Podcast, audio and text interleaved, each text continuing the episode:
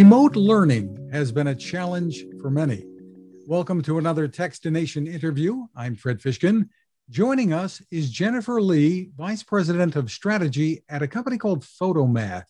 They're focused on helping students. Thanks for joining us, Jennifer. Hi, Fred. Thanks for having me. Glad to be here. Give us some background and an overview of what Photomath is all about, what you do. Yeah, so Photomath is um, the number one mobile math learning app. And what we do is we help students and parents often get unstuck and alleviate doubt when they come across problems that they don't understand. So um, it's a mobile app. What you can do is you open it up on your phone or install it and then open it up, and you can take a picture of um, pretty much any math equation from basic arithmetic all the way up to calculus. And what it does is we use computer vision and machine learning to understand what it is that problem is and what you're trying to learn, and then provide really rigorous step-by-step explanations to help the student um, or parent get unstuck and um, eventually understand and learn how to approach these types of problems. That sounds really wild. I wish you were there when I was in school. Tell me, we hear uh, that I'm a journalist um, for a reason. So yeah. Tell tell me how how this works, that you're able to do this uh, and, and do it quickly. There, there's, there's not a human, as, as you said, on the other side. That would be kind of impossible. Yeah. So, um, and, and we help students with about, oh, I think actually over two billion problems a month. So yes, there is not often a human on the other side, because that would not be possible at that type of scale. Um, so it, what, We do from a, not to get too technical about it, but um, we have an entire machine learning and A I team who really works on what we call optical character recognition, or O C R. It's a form of computer vision. And what it they do is when you take a picture or um, when you take a picture of the problem, they have created basically um, a machine learning model that tries to interpret and understand those problems. And we train it on a huge data set to kind of be able to really understand, regardless if it's a picture of a handwritten problem or a picture of a printed problem. And then on the other side, it's once we understand what that problem is and what you're trying to learn, um, we have a team of, of software engineers as well as math teachers that try to say, hey, what's the best way to approach and explain this? And how do we codify it into um, an expert solver system? So once we understand it, we then say, hey, what's the most relevant piece of information for you as a user to get you to learning, and then try to service that up. Well, that's what I was going to ask, what your role is in the learning process. I mean, a lot of kids would love it. Hey, I've got the answer. I can zip through my homework, and they're really not learning much. So tell me how you strike the balance here, that you're helping with the learning process. Yeah. And I think the key here is really to understand it's those step-by-step explanations, right? How do we approach the problem? Um, and why are we doing this step? What's important about this step? What's crucial information around this, um, these particular steps. Well, what we actually find is that um, over like pretty much close to ninety percent of our users actually look at the steps, right? So it's not about just getting the answer for them. It's really about trying to understand, well, how do I get to that answer? Um, and from that, so from that perspective, what we try to do is really ensure that it's intuitive and easy to, to, to get at. And for many students, they need to see that not just one time, but maybe five times, maybe ten times, maybe even fifty times, right? And, and unfortunately, in the schooling system, or if you're lucky enough to get a tutor, you know, it might not be possible for a human individual to go through example problems with you that many times. However many times you need to do it as a student to get comfortable, to feel like you understand the process and procedure, that's how we come in and we try to really help the students when it comes to learning. We find that the students who are looking, you know, just for a quick answer, actually churn off of our app pretty quickly, because it doesn't get them to the point of learning. And when the test comes around, you know, they feel that and they recognize that. Um, you know, I, we try also not to be super, like we want to take this from the perspective of the user, meaning we want to ensure that we help students learn in the best way that works for them, in language that works for them, in a, in a time and place that works for them. Um, so, You know, what we find is some students come in and they are checking their homework. They scan, scan, scan, right, right, right. Oh, I got this wrong.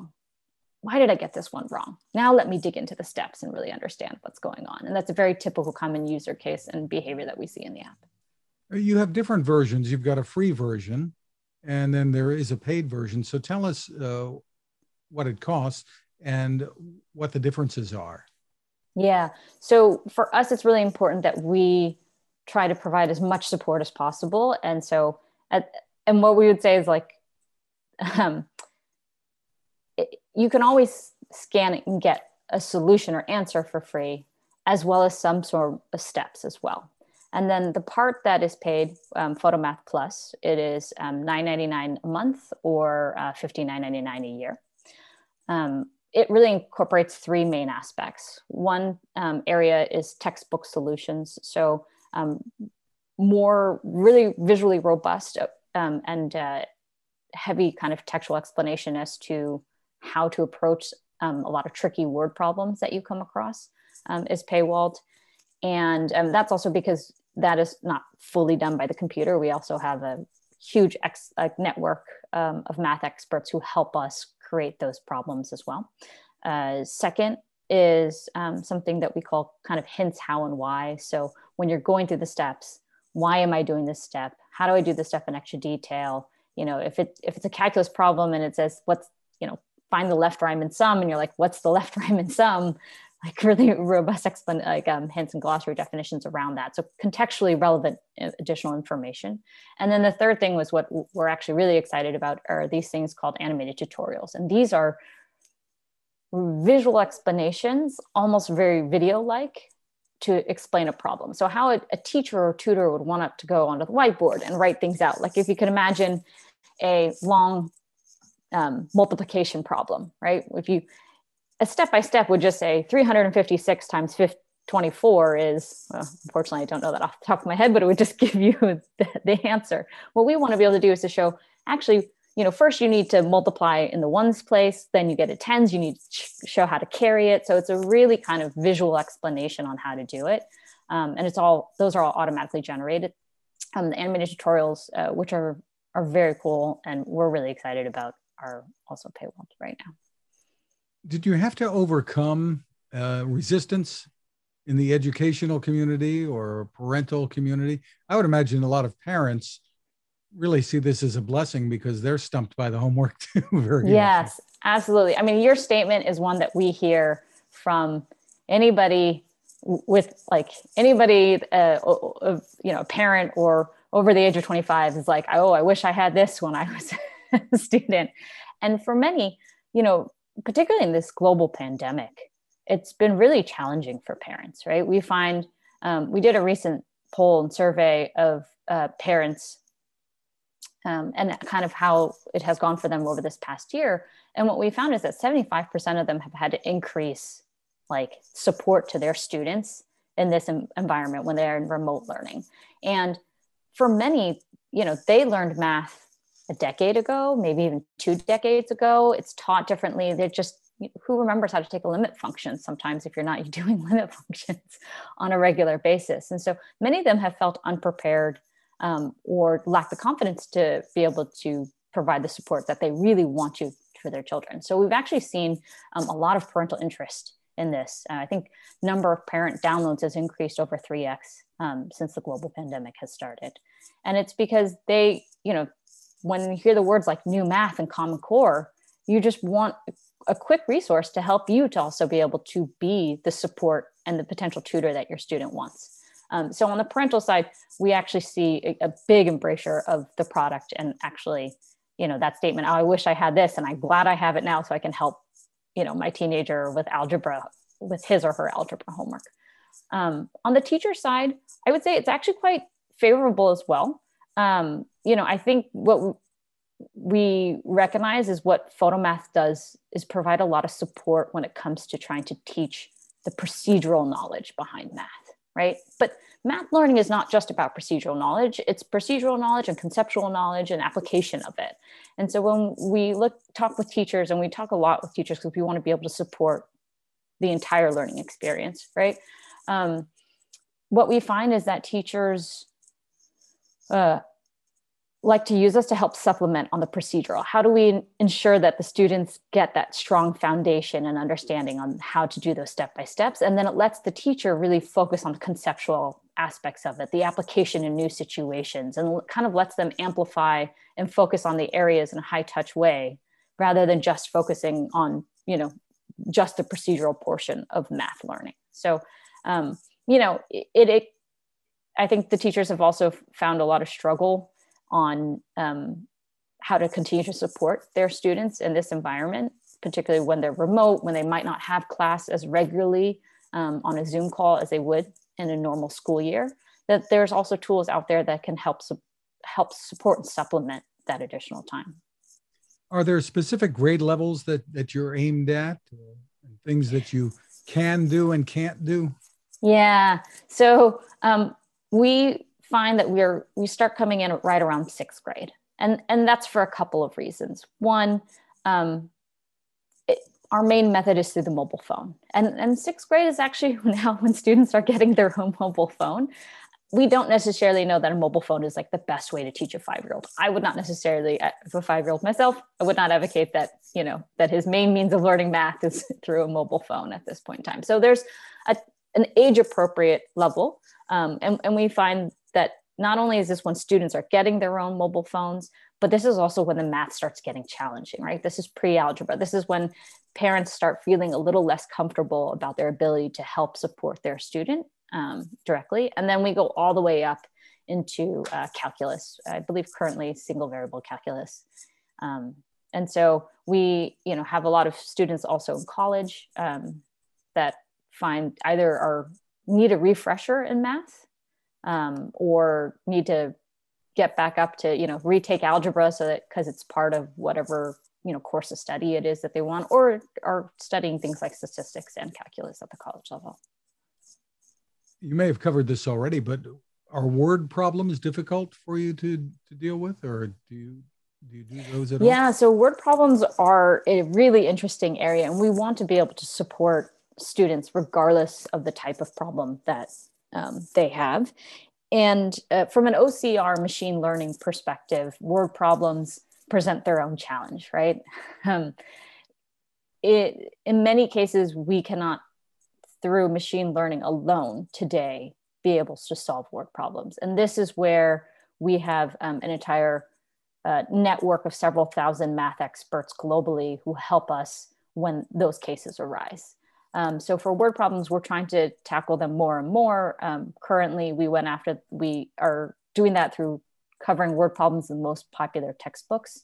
And we, I think to date now, have covered over two hundred ninety of the most popular titles within the U S Um, math textbook space, uh, and there for we can tend to recognize those problems, but um, we then also have these experts come in and help provide um, ha- framing how to set up the problem. And often many of those cases, let's take a, a classic example of, of the word problem we all think of, right? Fred is riding his bike from um, I would, San Francisco, California to San Jose, right? And it's however many miles. He goes one speed for the first half, second speed for the second half. What's the total length of Fred's trip? Ultimately, that problem boils down into an equation.